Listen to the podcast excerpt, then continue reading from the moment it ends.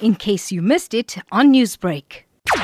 I'm delighted to have won this elections and to have received the overwhelming support of electorate and the karate fraternity of South Africa at large.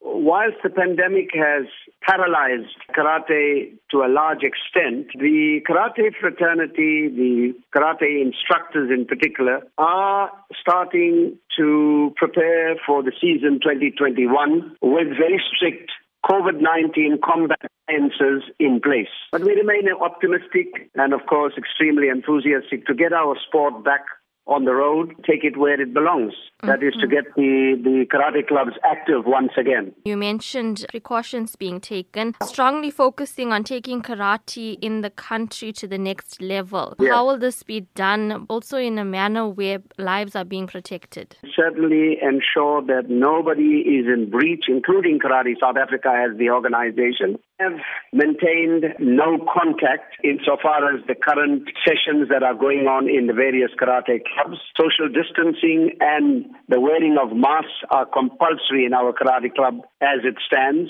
Quite an achievement, third time around. What can we expect from you going forward?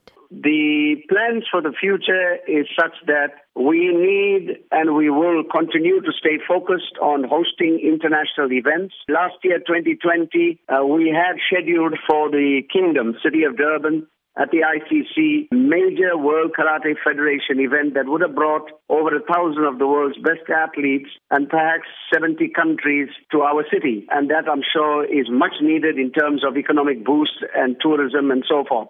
However, COVID 19 put paid to that. And we need to pick up the pieces, stay focused on these international events. We have in the pipeline the Africa South, which is our zone, which uh, encompasses Zambia, Botswana, Namibia, uh, Mozambique, uh, and, and other uh, southern African countries. Their championships are going to be hosted in Gauteng, in the city of Johannesburg, uh, in the first week of June. So that's on the cards. Newsbreak, Lotus FM, powered by SABC News.